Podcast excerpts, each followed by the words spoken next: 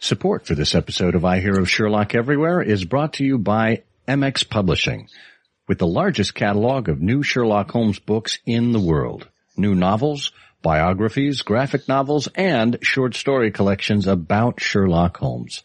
Find them at mxpublishing.com. And by the Wessex Press, the premier publisher of books about Sherlock Holmes and his world. Find them online at wessexpress.com. I Hear of Sherlock Everywhere, episode 232. A Curious Collector of Baker Street. I hear of Sherlock everywhere since you became a chronicler.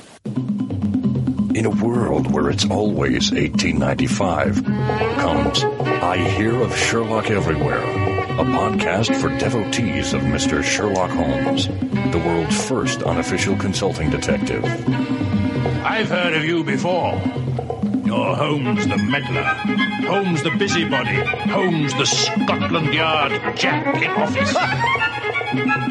The game's afoot as we discuss goings on in the world of Sherlock Holmes enthusiasts, the Baker Street irregulars, and popular culture related to the great detective. As we go to press, sensational developments have been reported. So join your hosts, Scott Monty and Burt Wolder, as they talk about what's new in the world of Sherlock Holmes. You couldn't have come at a better time.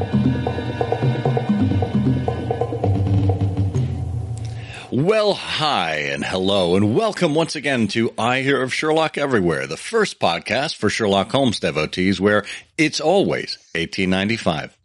I'm Scott Monty. I'm Burt Wolder. And Burt, you, you seem the curious type to me. Yes, I am the curious type. Uh, and that's one of the reasons why I'm sitting here thumbing through your wallet. And I see that today you've got $31 in cash. That you is- need to do better. That is curious indeed. Uh, uh, well, you know, it, it's funny because um, I, I think Sherlockians, by their very nature, are curious people. And when I run into incurious people, well, I'm curious because I, I've never, I, I've always wondered about things. I've always had questions. I've always been interested in things. And it reminds me of the great Dorothy Sayers, Dorothy Parker quote. I always get my Dorothys mixed up here in, in Sherlock land. Dorothy Parker said, uh, curiosity is the cure for boredom. There is no cure. Oh. There is no cure for curiosity. Curiosity. Yeah. Oh, I like that. Yeah. When I meet incurious people, I always ask them the same question. I ask them, what is it that makes you so dull? And usually, usually the answer I get is, are you talking to me? So it's kind of a pointless conversation, but I persist. Well, speaking of pointless conversations, that's why people are here. And we should remind people that the show notes for this episode are available at ihose.co slash ihose232. If you type that in, all lowercase, that will take you directly to the show notes for this episode on ihearofsherlock.com. If you happen to be on the site, poke around a little bit, look through the archives, find some things that uh, appeal to you, and make sure you subscribe via email there because you won't miss an update, either when a new episode comes out or when we put out other written updates on the site. We really appreciate having everyone subscribe. And of course, we do look forward to having you as a part of that community. Well, speaking of being part of a community, we have with us today a guest who is, well, all over the place when it comes to Sherlockian activity, mostly in the arts. Chuck Kovacic has acquired a, uh BFA in graphic design and uh, got a minor in painting from the Cleveland Institute of Art.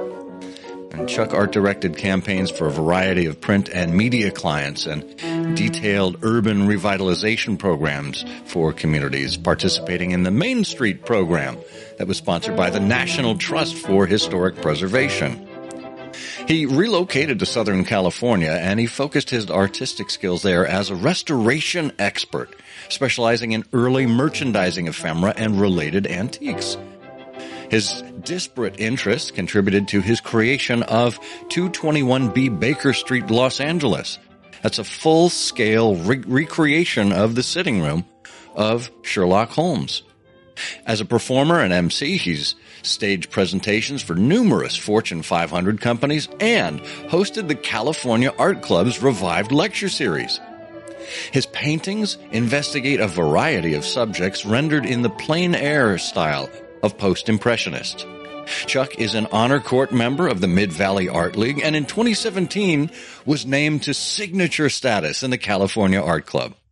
In 2016, he was the recipient of the CAC's William and Julia Bracken Wendt Award, and he's a frequent contributor to the CAC's annual gold medal show, as well as their Old Mill Gallery in San Marino. Chuck, welcome to I Hear of Sherlock Everywhere. Well, thank you so much, fellas, for uh, having me come by. Kind of a uh, January break here after all the fun and excitement of the holidays. Well, this you is a continuation of the holidays. It is. in a sense. It, it, yeah, for Sherlockians, the holidays z- extend well into mid-January, so this is perfect. And this is being released at the BSI weekend, uh, where we are not currently. Um, Chuck, you are a familiar face around Sherlockians, but why don't you just start off by letting us know how you first got in with Sherlock Holmes? Well, that was kind of a, an interesting journey. Unlike so many other uh, fellow aficionados, I wasn't one of those people that watched all the films or obsessively read all the books. Um, in my performing days, a lifetime ago, uh, I kind of fell in doing a lot of corporate programming, uh, employee recognition programs, uh, product introduction, uh, that sort of thing. And I kind of fell in with a number of speaker bureaus. And one of the more popular events that I was getting a lot of bookings for were team building exercises. And I already had a background in advertising. I was an art director for a number of years. And uh, I would put together these elaborate team building exercises that sometimes involved trains. We did them on cruise ships. They were a lot of fun, but they were also a lot of work coordinating all of it. And uh, the bookers kept asking me to do Sherlock Holmes. So one of the things that the guests and the clients appreciated were measures of authenticity. Uh, so I had to be dressed appropriately. And this got to be rather obsessive uh, as it was imposed upon me. Um, you get into these awkward situations where the guests would get so hyped trying to sort out the clues. Uh, I would be followed into the washroom and people would pick my pockets while I was engaged in other activities, uh, looking for clues. And good heavens, if they happened to pull out my wallet that I hadn't cleaned out of ID, ah, he really isn't Sherlock Holmes. He's this other guy. Ah, this is modern currency in here. He can't be Sherlock Holmes. Look. So it got down to the part, or to the point, I should say, for the part that uh, I started carrying authentic currency, authentic uh, identification papers. Uh, if I had a comb or a small pocket mirror, uh, it had to be of the period, preferably stamped London, because anything that uh, the guests could come up with to chip away at my identity, because they're all primed for false identity, and maybe this is really Moriarty somehow in disguise, taking advantage of us. Um, I had to painstakingly put this all together. So as I started reading these things, when I came out to California, uh, I left Ohio and I didn't have any furniture or anything with me. And the only furnishings that were available, I had always dealt on the sideline in antiques. Uh, I'm a restoration uh, expert for oh pre-prohibition advertising items, the signs, the the trays, the paper items, and so I was around all this bric-a-brac and clutter, and there was a lot of furniture uh, back at one point. uh, in the day. They call it brown furniture now, uh, the reference to antique furniture. And I always told my friends, don't buy new furniture because in 10 years time, you'll have used furniture. Whereas if you buy an antique in 10 years, you'll still have an antique. And one of the lines of furnishings that were readily available was something called Eastlake uh, Victorian furniture. And this was popularized uh, by some designers, Charles Eastlake, of course, uh, English designers, um, and arts and crafts in England. And as it came in and started influencing designs here, I gradually, gradually collected all the bits and pieces uh, of a sitting room. And I kept thinking, you know, one day I'm going to put together a sitting room. And that began the whole process because I decided, of course, to do the sitting room with Sherlock Holmes. But that became very, very complicated because not only did I have to find period correct items, ideally, they had to be of English design because the English design and the American designs, well, the American designs were primarily derivative of a lot of the English designs, but they were different enough. And uh, all the little items I had to put in, firstly, it was a Sherlockian sitting room. Secondly, it was a Victorian gentleman's sitting room. So what would have Holmes, what were his items in the room? And I'm not just talking about canonical references, although those are important, but also what would have been in a gentleman's sitting room of the period. And those are the things that aren't discussed in the canon. Uh, I got quite obsessed with it to the extent that the desk that I have, when I opened the drawers, I wanted to know what kind of pencils did they have? Did they have erasers? Did they have staplers? Did they have paper clips? Yes to all these, but now I had to find the English variants. And it just was a rabbit hole of going down and finding these items. But the importance of it uh, has been that when I walk into that room, I can begin to parse out why things were placed where they were. And a lot of this information has never been written down or discussed. Doyle certainly didn't discuss it. Why would he? He was writing for a contemporary audience. You can well imagine 50 years from now, if somebody's reading a paragraph that says, uh, I walked into the open space where the uh, telescreen was on the wall, but I couldn't find the proper remote sequence to turn on the streaming service. Now, nobody's going to stop and explain what all that is. And 50 years from now, uh, if not considerably sooner, it's all going to be lost. So, uh, all these little bits and pieces of information are just gone.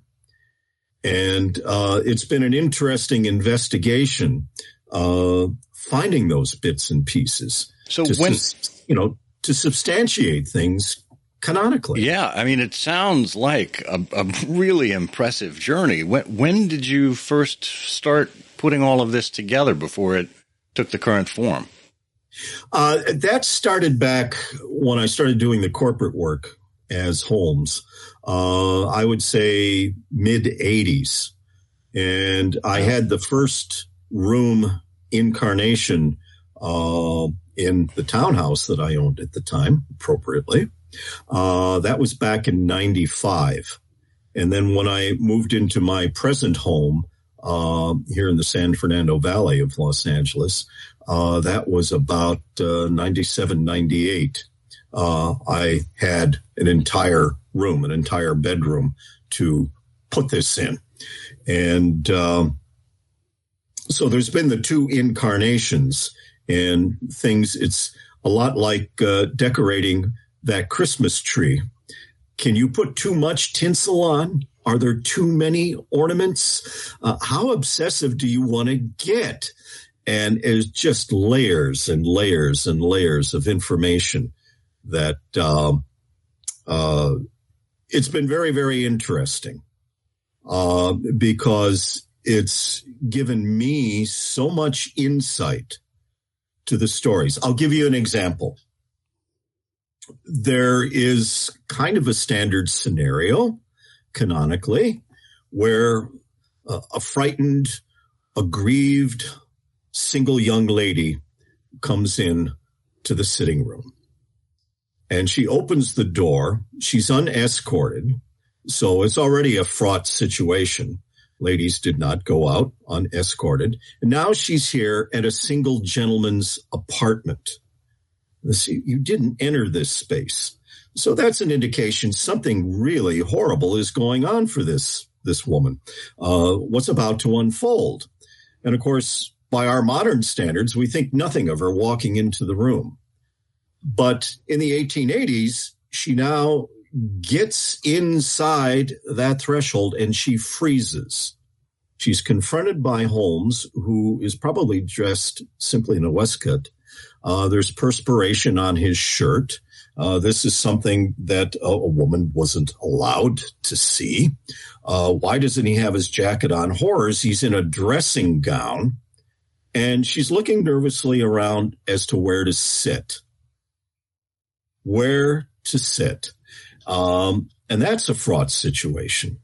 Uh, you may have wondered in looking at Victorian sitting rooms or Victorian rooms in general, why they had so many chairs.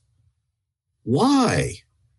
Well, the simple reason was this. When a lady would enter a room, the gentleman would rise and offer her a fresh chair, one that didn't retain his body heat. And now she's looking nervously around for a chair that doesn't have books and papers and clutter on it. And Mimi Holmes rises from the settee and offers the settee where he's been sitting. And she has to deal with his body heat and the perspiration on his shirt. And now she's trying to negotiate the clutter of the room in her bustled gown without knocking anything over. And uh, I'm friends with many reenactors, and uh, I'm with a group that I uh, attend as an artist that recreates impressionist picnics. So I've had some of the ladies over, and my wife is a very serious costumer. She works for a uh, Hollywood uh, costume company for television and film work. And I would invite these ladies into the room, and they freeze because they don't want to knock anything over. How do I walk into this room? How do I move around?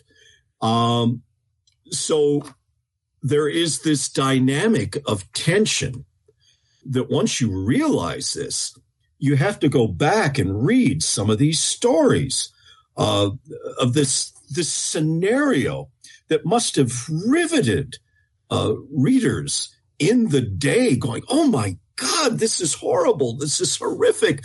on all these different levels, and then uh, because Holmes disdained so much of uh, societal norms and their constraints. None of the furniture matched. This was a horrible no-no. Uh, you showed your societal uh, and economic position by getting the matched set, the settee, the armchair, uh, for the gentleman, the ladies' chair, the matching side chairs, the matching table. And the more you assembled, why, the more of your societal position. And there was none of that here.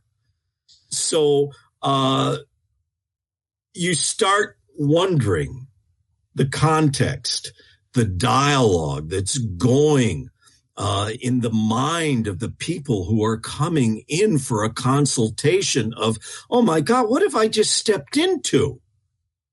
Who, who is this guy? Yeah, he has a reputation for uh, unraveling these cases, but my gosh, what have I just stepped into? and um, I think that's often overlooked when the room is recreated in television and film. Uh, I think they got it right with the Cumberbatch series.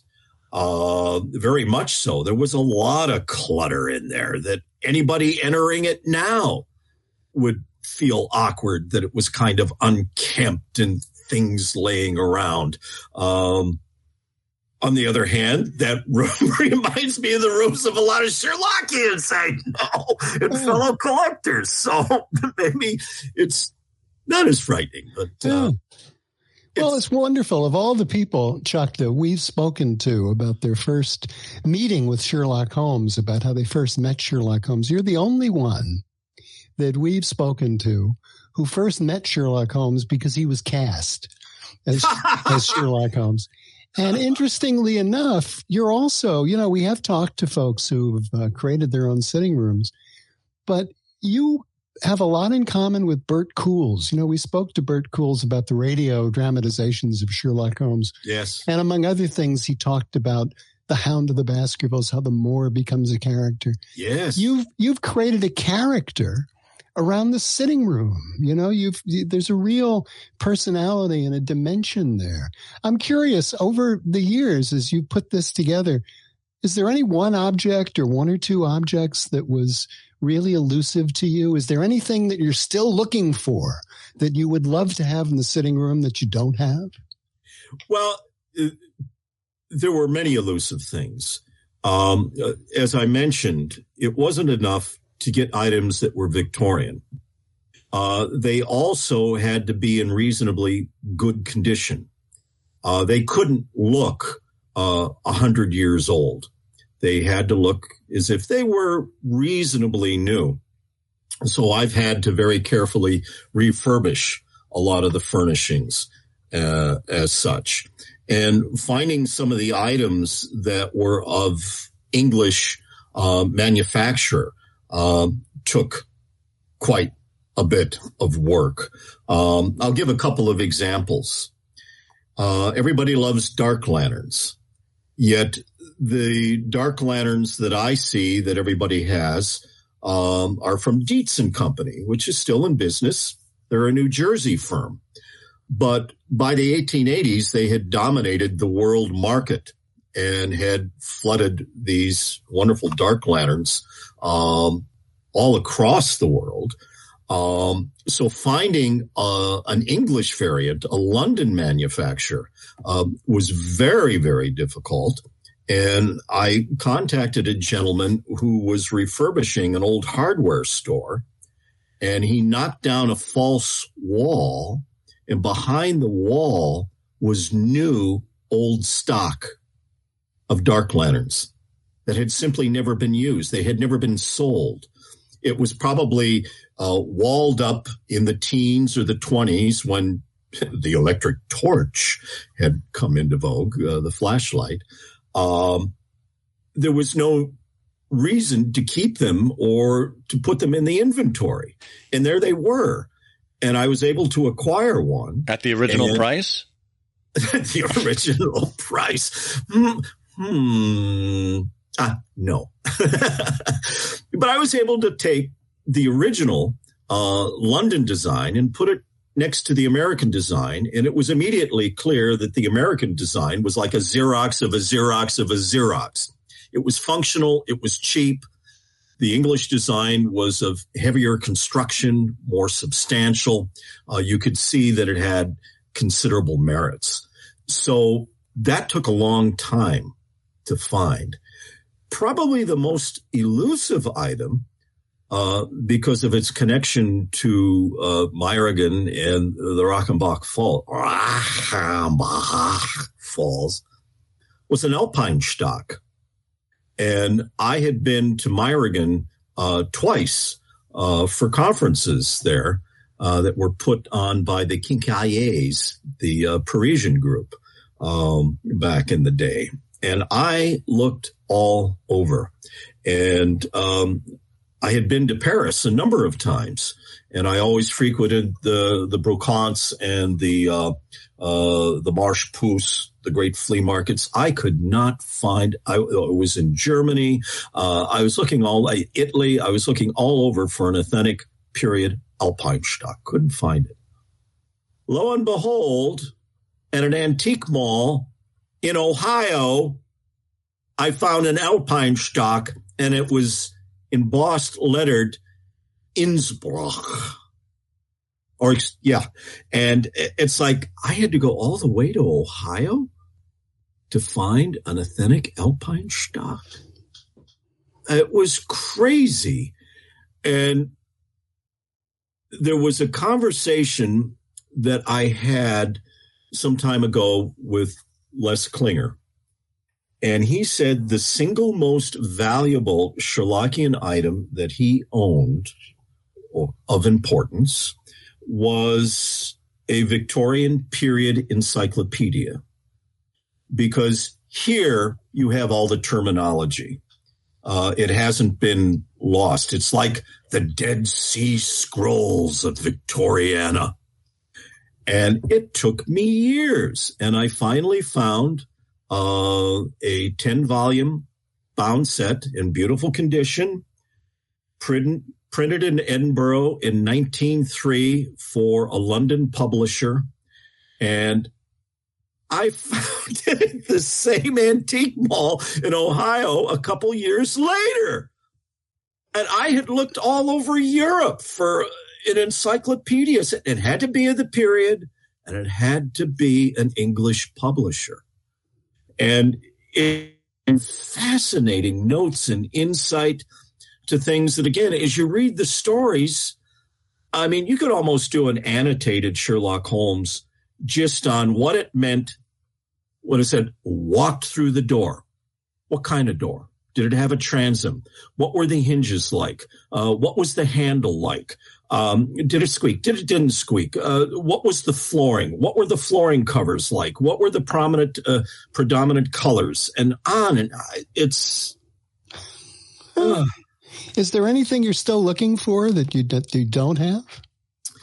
Well, I'm sure there would be people that would walk into the room, and indeed, when I have a first time Sherlockian visitor, I offer them that challenge. And usually what they do is they go through the room and they're looking for specific um, canonical items. Uh, Dennis Dobry in his fabulous room, we've talked quite a bit about this and uh, fabricating those things. Like uh, I have a fabricated cardboard box, you know, for the cardboard box, but then it becomes an issue of what kind of postage went on that box? What was the correct postage? What was the postage at that period. I, I, mean, these are the levels that you go to. It was wrapped in twine. What kind of twine? Was it a colored twine? It was brown paper. What kind of brown paper? Was it waxed on one side? How was it marked? Was it a nibbed pin? Was it pencil? Was it a wax crayon? How was it lettered? How was it marked? And uh, things like that have been illuminating because everybody has their own favorite story and they want to look for those items. Um, something that I had been looking for for some time, and eBay has been a great font of of uh, items. I looked all over for a small safe, a small floor safe, and by small I mean it's the interior is maybe uh, nine by twelve, and of course over here you can only find uh, those of American design. But come on, kids, a safe is a safe is a safe. And I hand lettered an embellishment of an SH on the front of the safe. But over the years, it bothered me because I knew Holmes didn't have these talents and abilities. Why would he put an SH on his own safe? He knew it was his safe. What was he? Ah, well, I found out that there is a subset of collectors in England that uh, collect English safe brasses. And these are brasses that are maybe three to four inches in diameter. and they're reliefs of the manufacturer for the different safe companies in England. So I've been, I, I said, oh, now this makes sense. So I've been obsessing for, for months just revisiting uh, the internets, trying to find some sort of connection to a specific safe to get the closest manufacturer to that town that it links with the story because I well know that somebody is going to walk into the room at some point and go, ah, you know, why did you get a safe from Birmingham when you should have been looking for one from Sussex? Ah! ah! Ah, the frustrations that come with being a curious collector of Baker Street. Uh, we're going to take a quick break here for a commercial segment. Stay with us and come back in just a moment as we continue our conversation with Chuck Kovacic. MX Publishing recently launched the MX Audio Collection, an app with a series of interviews and other audio content, beginning with Lee Child talking about Reacher and Sherlock. There are many more interviews lined up for 2022, including Jeffrey Hatcher, screenwriter for Mr. Holmes, Otto Penzler, the founder of the Mysterious Bookshop and Mysterious Press, authors like Bonnie MacBird and Nicholas Meyer, and yours truly, Scott Monty and Burt Wolder from I Hear of Sherlock Everywhere. Every month, MX will be adding in at least four new Sherlock Holmes stories and some more theater performances. There'll be more from the deductionist Ben Cardall, too. You can read more about the app and sign up for the MX Audio collection at ihose.co slash MX Audio. That's all lowercase, ihose.co slash MX Audio. There's a monthly subscription option and an annual subscription option with a significant discount. And iHose listeners get an additional 25% off of any subscription you choose just by using the code IHOSE when checking out. A percentage of the proceeds of the app go to Undershaw, the school for children with learning disabilities. It was the former home of Sir Arthur Conan Doyle, who of course wrote many of the Sherlock Holmes stories while he lived there. So go to ihose.co slash mxaudio and use the code ihose today for the MX audio collection. All right, we are back talking with Chuck Kovacic about, well, all of his OCD tendencies, really. That's right. Um, That's specifically right. around outfitting 221B Baker Street or a gentleman's sitting room as it would appear in the Victorian English Times. But Chuck, your interests, uh, both professionally and in the world of Sherlock Holmes, go beyond collecting physical objects and, and doing setups like this. You you have a a penchant for art. You mentioned earlier that you uh, had been an art director uh, at one point, but you've really kind of taken that in a very strong direction with some of the work that you do. You want to talk a little bit about that?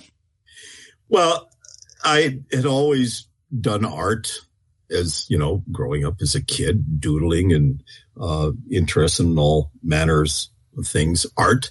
And uh, it was my standard first date with uh, ladies to take them to an art museum because I could uncover very quickly uh, what types of things they reacted to and whether or not they had any level of knowledge about the things that we were looking at. So I recommend that heartily.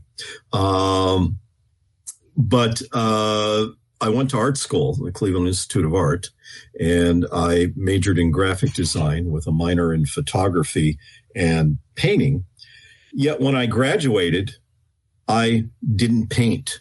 Um, I didn't really paint again. I got involved doing portrait miniatures, Elizabethan portrait miniatures, because um, when I met my uh, wife, uh, she was portraying Queen Elizabeth at the Renaissance fairs out here.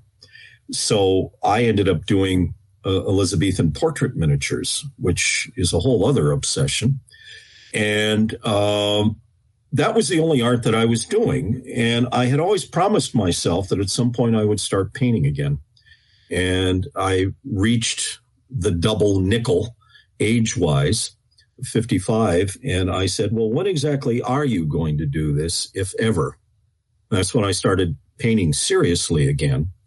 And I pursue plein air figurative art, which for those of you that don't know what that is, plein air is a French term for open air. I paint in the manner and the style of the French Impressionists and Post Impressionists, and um, that's a period I like, uh, generally from about 1840 to about 1920.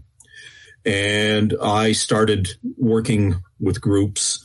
Um, I'm a advisor to the board of the California Art Club, which is one of the oldest clubs in the country, founded in 1906. And I do a lot of programming for them, putting together events. Uh, the biggest one we had last year was I organized the world's first virtual paint out of another planet. Um, I started engaging the people at JPL uh, at the time of the landing of Perseverance, and uh, one of their head designer technicians curated some images for us, which we then live streamed to our artists. And as they were being downstreamed and curated, we painted them in real time.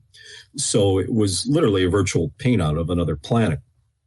So doing all these interesting things uh, with the painting and um, the portraiture that I was doing uh, stylistically, uh, which many Sherlockians will be aware of, was John Singer Sargent and Joaquin Sorolla and Anders Zorn. Um, there were many, many society painters um, back in the day. I have always found it curious that there weren't more artistic references um, to some of these folks um, in the canon. Interestingly enough, uh, Bonnie MacBird and uh, her works, I think it was her second novel, a, a lot of it takes place uh, at the Louvre. And she's mentioning specific galleries, specific paintings, and there's a uh, wonderful book by David McCallum, uh, Americans in Paris, and it details artists going there to study. So certainly there's a lot of information for uh, a mystery uh, that takes place around artists. I can only um, speculate that maybe Doyle just didn't have any interest in the visual arts. Uh, you know, no need to. He was a writer. But I find it curious that there's this curious omission. Um, well, he um, he he did. You know, his book, um, his his journal from his his trip on the whaler. You know, at one point in his career, he interrupted his medical studies and became a ship surgeon yes, on a whaling yes. boat, and that's illustrated. You know, with a lot of his drawings, uh, and that's something he picked up from his father, of course, who was uh, yeah an artist. You know, but I, I, don't think he and he also was interested in photography, but I don't mm-hmm. think Doyle Doyle was not an amateur painter, I don't think by any means. Well, it was also a different time and I think, you know, this conversation brings up a, a particular insight. Uh, the fact that you reminded me that he did that was part of keeping a journal then that you did sketch and you did little watercolors and people just didn't think anything of it it wasn't thought of as a particular talent that was unique or anything that needed developing. You kept a journal. That's what you did. And it's something sadly that's become lost um, because we've replaced that uh, visual conversation with so many other things that we don't feel the need for it. So, um, thank you for uh, pointing that out. And I think that is the explanation um, at least for me.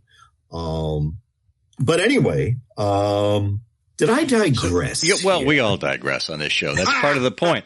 Um, you were talking a little bit about portraiture, and there are a number of portraits, I think, that our Sherlockian listening audience would be interested in, particularly those folks who uh, are in or just returning from New York City, because you've got a few connections there with the BSI mm-hmm. weekend. You want to mention?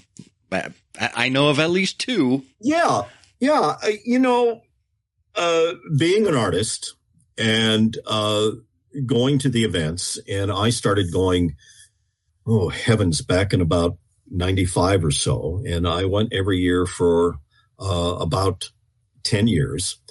And I found it interesting uh, that there wasn't more of a discussion of art. There was certainly a discussion of arts. You had the wonderful uh, groups, the Sherlockian players that were doing uh, the little oleo bits that you know were, were, always fun, and you'd have people that would do these elaborate toasts that were always fun. You know, the, the performance level of it, the the reading of the poetry, the the writing it was always fun. Uh, and occasionally you'd see these wonderful caricatures and things that people had done. And of course, uh, Jerry Margolin with his wonderful uh, collection of things. Um, I had been doing the merchant's room. So I would try to bring artistic uh, items in uh, that uh, illustrated some of the things we were talking about. And I realized that at the Gillette luncheon, there wasn't a portrait of Gillette.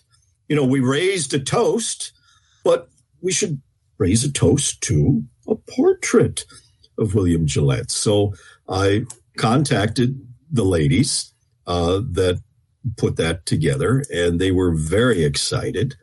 And I did the portrait. And about 10 years later, uh, I brought in a second portrait with the idea that they could auction off the first one, which they did, but also because I had been painting for 10 years, I fancied that I was a bit of a better painter than I was the first time out. But the second portrait uh, of importance that has an interesting story uh, was the one that I did of Christopher Morley.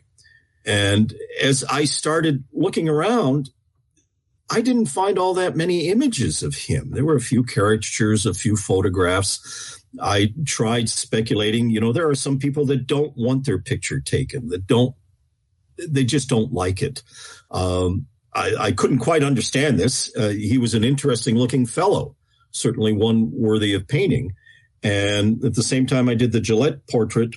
Uh, I did one of Morley based on a compilation of some images that I found of him.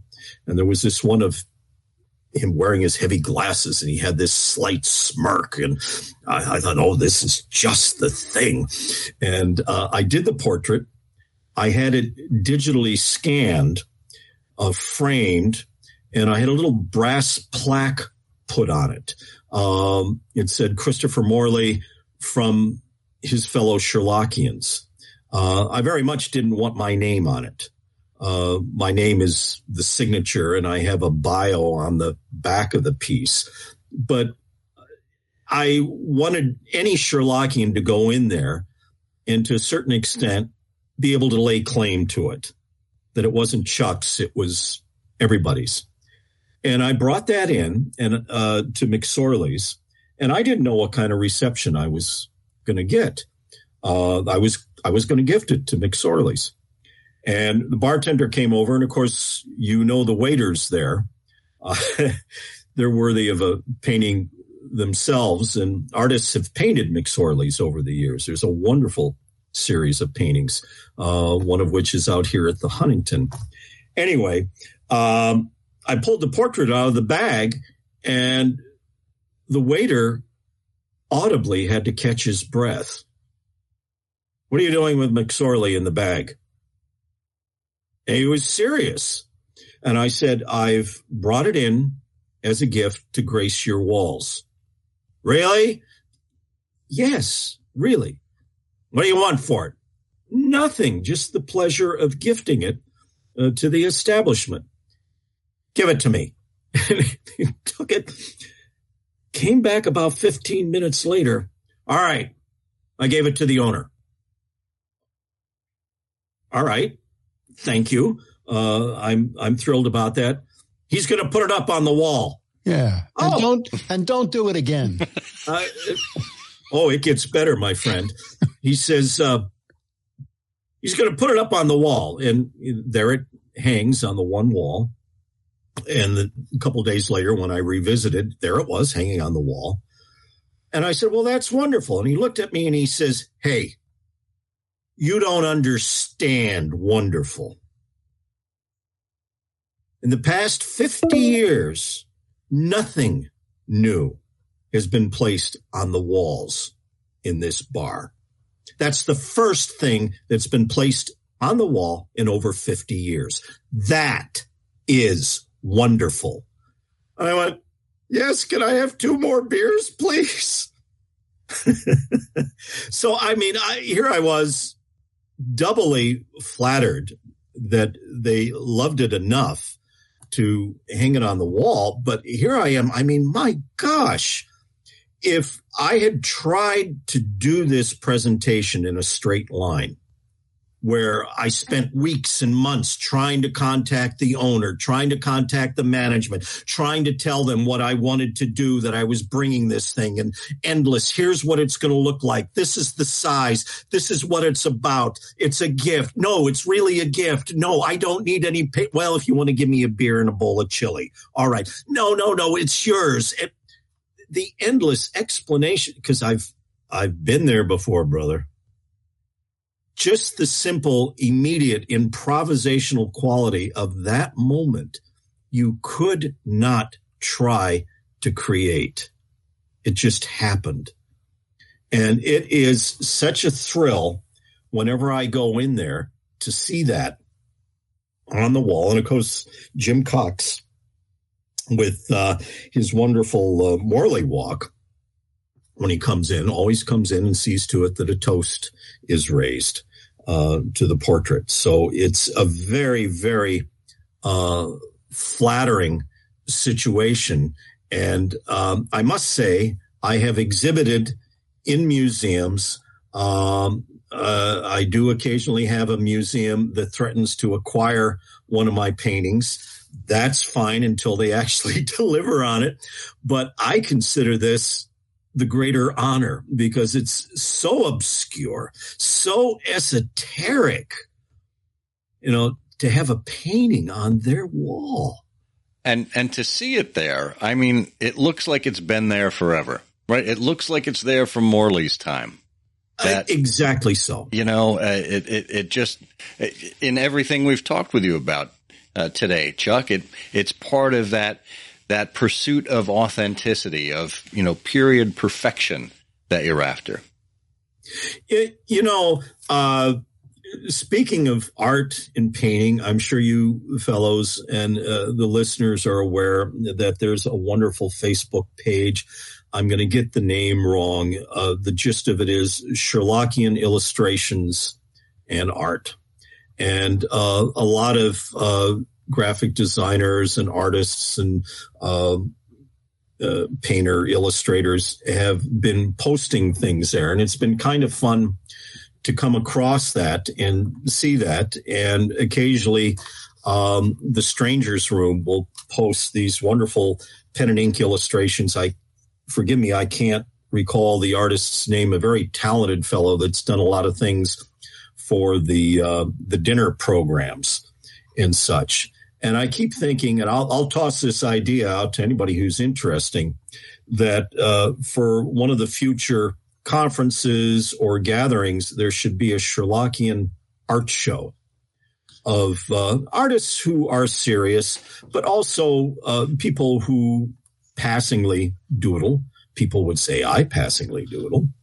And to offer a challenge to have you know someone like yourself or uh, somebody else to say okay we're going to illustrate that moment when Rache is discovered, or we're going to illustrate that moment when the carpet is pulled up to reveal that stain. Yeah. Illustrate that moment, and um, have it uh, open to non-Sherlockians to generate interest, because there's a lot of people that like uh, illustrating uh, different scenes. And um, I think it might be a curious uh, entry point for Sherlockians and non Sherlockians um, to engage the stories um, on a different level. Um, it yeah. might be worth pursuing at some point. That's a great suggestion. Uh, I like that a lot. Uh, and it comes yep. from, you know, so many different angles. I mean, we, we have so many different uh, illustrators, so many different uh, interests in collecting Sherlockian art from different perspectives. Um, And I think that Facebook page that you're talking about, if I'm not mistaken, is the Art of Sherlock Holmes. Is that right? Yeah, there you go. Okay. Thank you. Thank you for that. We'll have a link to that in the show notes so people can get to it quite easily. I know that uh, uh, Bonnie Beard, uh, she uh, does some watercolors, and uh, when she comes to her home here in the Los Angeles area, she does these watercolor renderings. She has a, a couple of fellows that she uses for Holmes and Watson Yeah.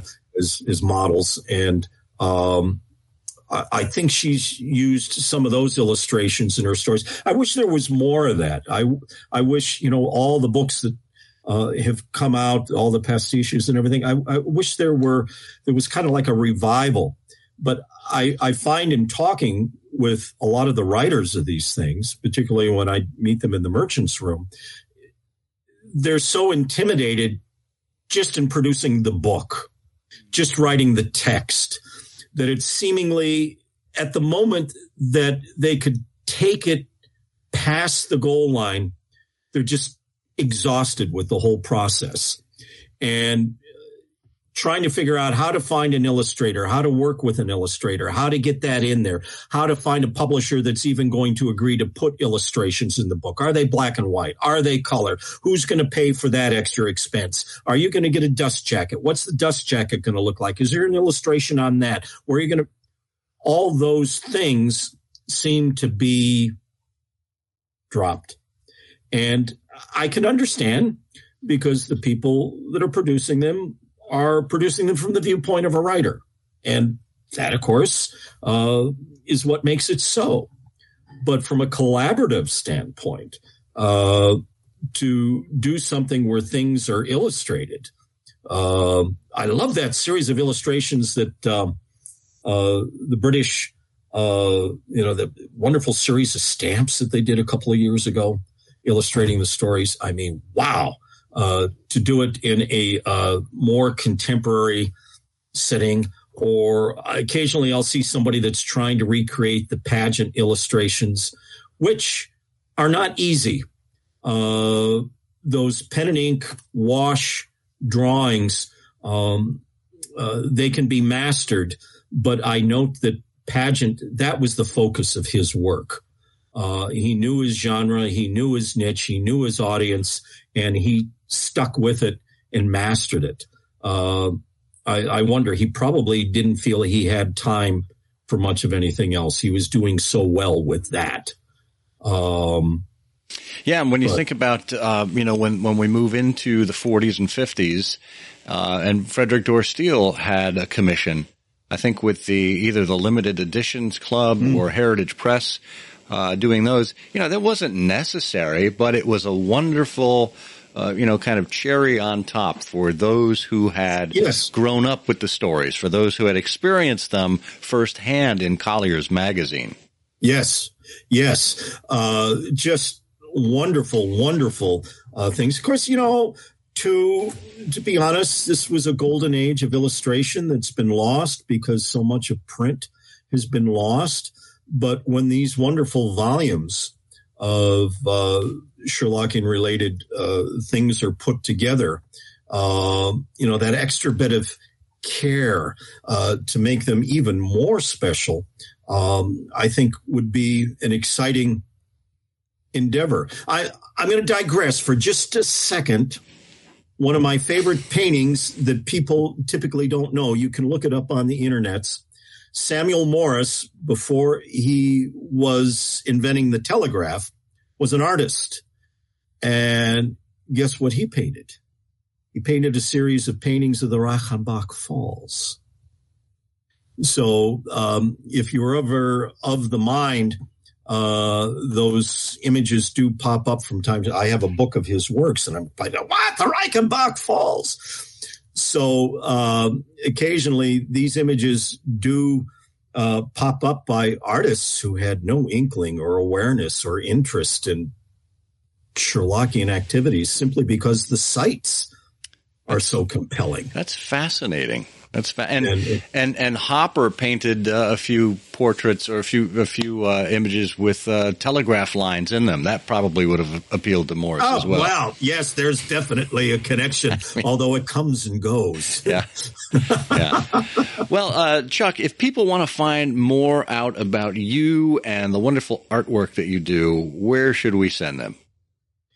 Uh, well, of course, uh, being here in Los Angeles, I always tell people the room is open 221B Baker Street, Los Angeles. It is open by appointment only.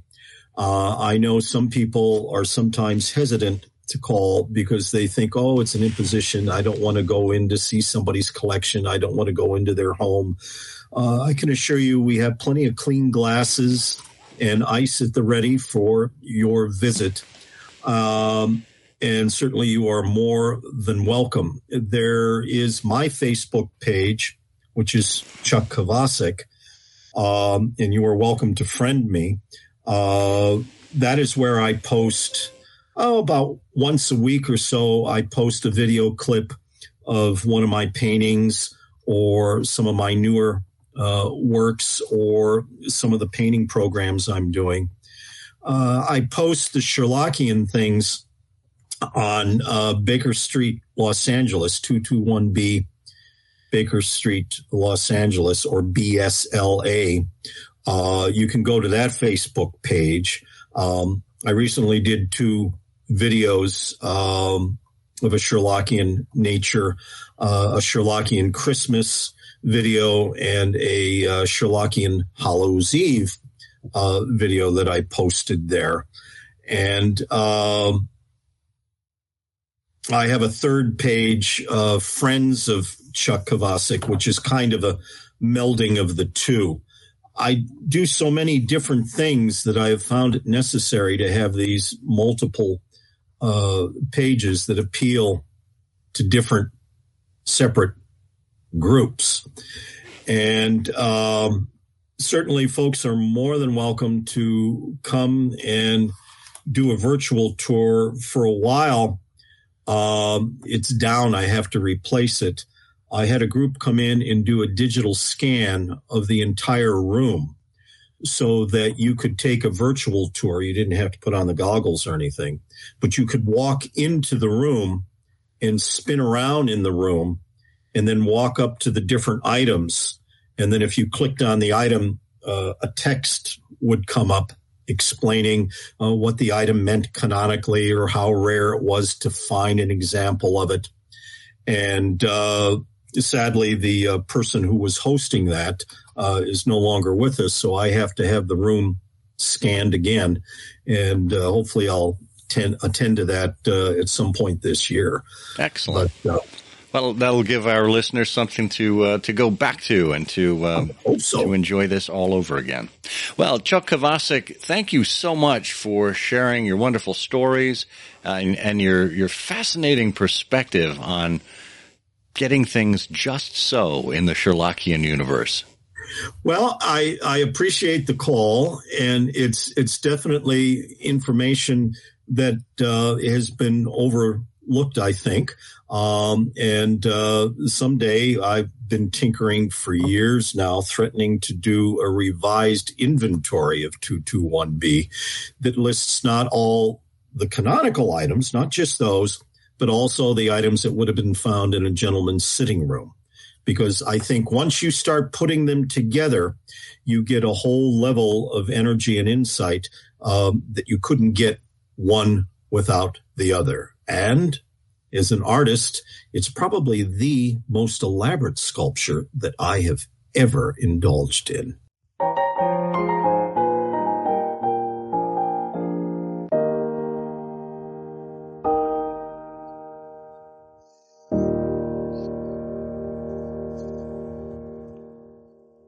Fascinating to talk to Chuck, you know, and the one thing that really stood out in my mind from the conversation is scholarship.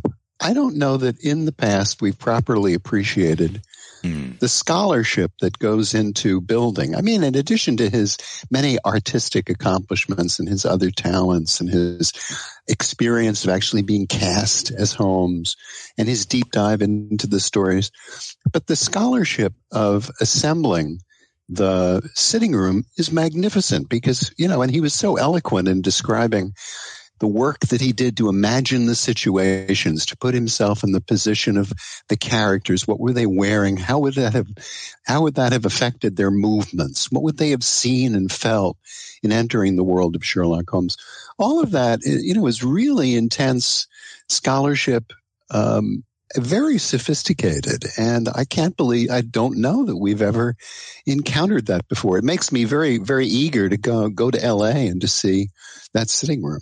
Yeah, absolutely. And when you think about the number of scholars over the early days of the Baker Street Journal who had contributed to uh, the, the famed layout of 221B Baker Street, trying to discern where the bow window was, where Sherlock Holmes's bedroom was in perspective to that, and trying to work out all of these things based on uh, the clues that we get in the canon. I think this goes one step further because it's a three dimensional version of that and it's taking into account, just as Chuck said, real life situations in a gentleman's sitting room in Victorian London. So you put all that together and it's actually uh, a very niche, uh, a very uh, obscure kind of scholarship, but one that is scholarship nonetheless.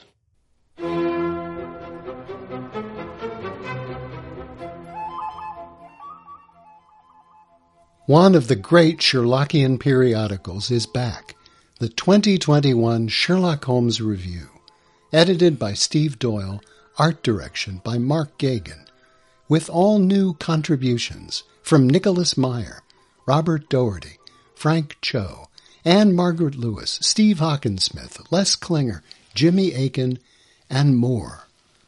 118 pages about Sherlock Holmes, the illustrators, community, collecting, comics, reviews, film and TV, scholarship, including new artwork Irene Adler drawn by the inimitable Frank Cho. It looks like a book and reads like a magazine. It's the Sherlock Holmes Review. Get your first edition copy of this essential 2021 Sherlockian Annual, the all new Sherlock Holmes Review at wessexpress.com.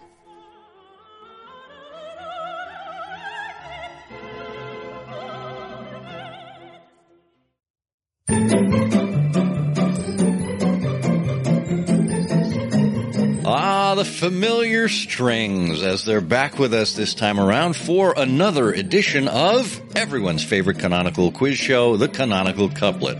This is where we give you two lines of poetry and you give us the name of the Sherlock Holmes story that we are referring to.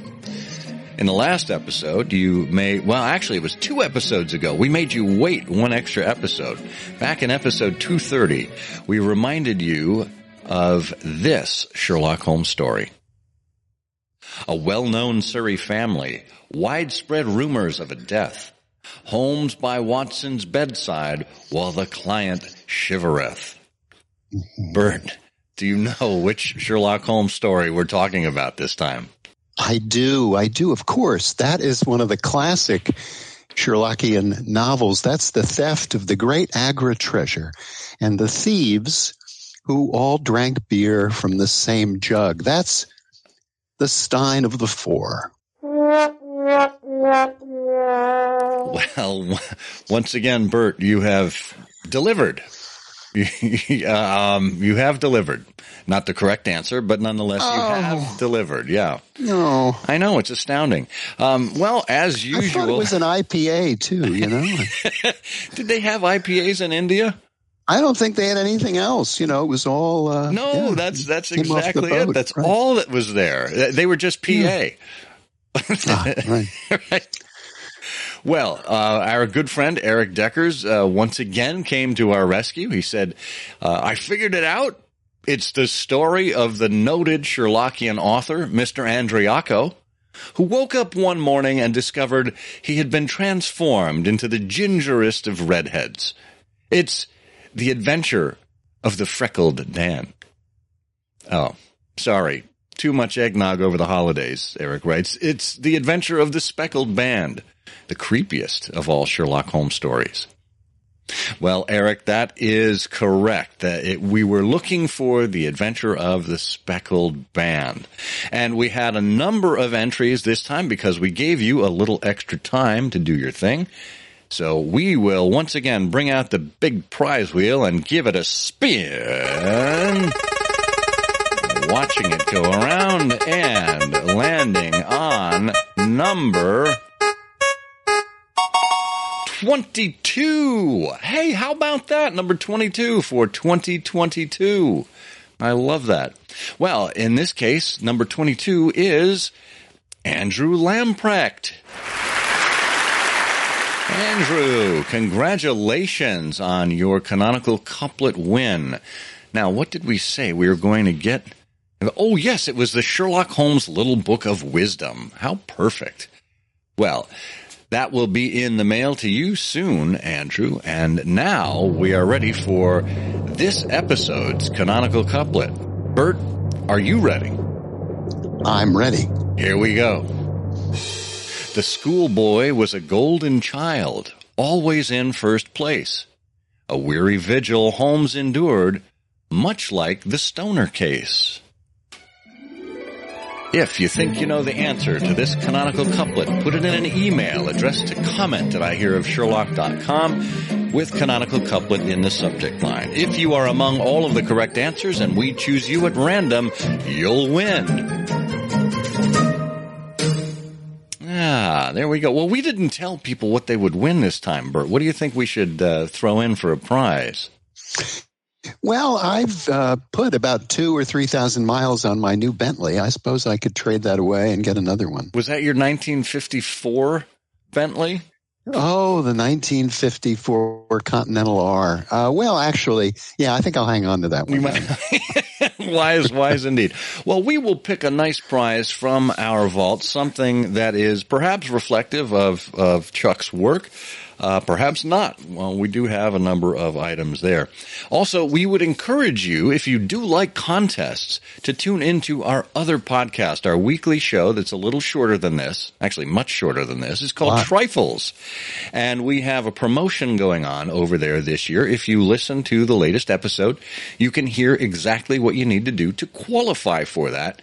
And what that prize actually is. So head on over to SherlockHolmesPodcast.com or simply search for Sherlock Holmes Trifles in your podcast app.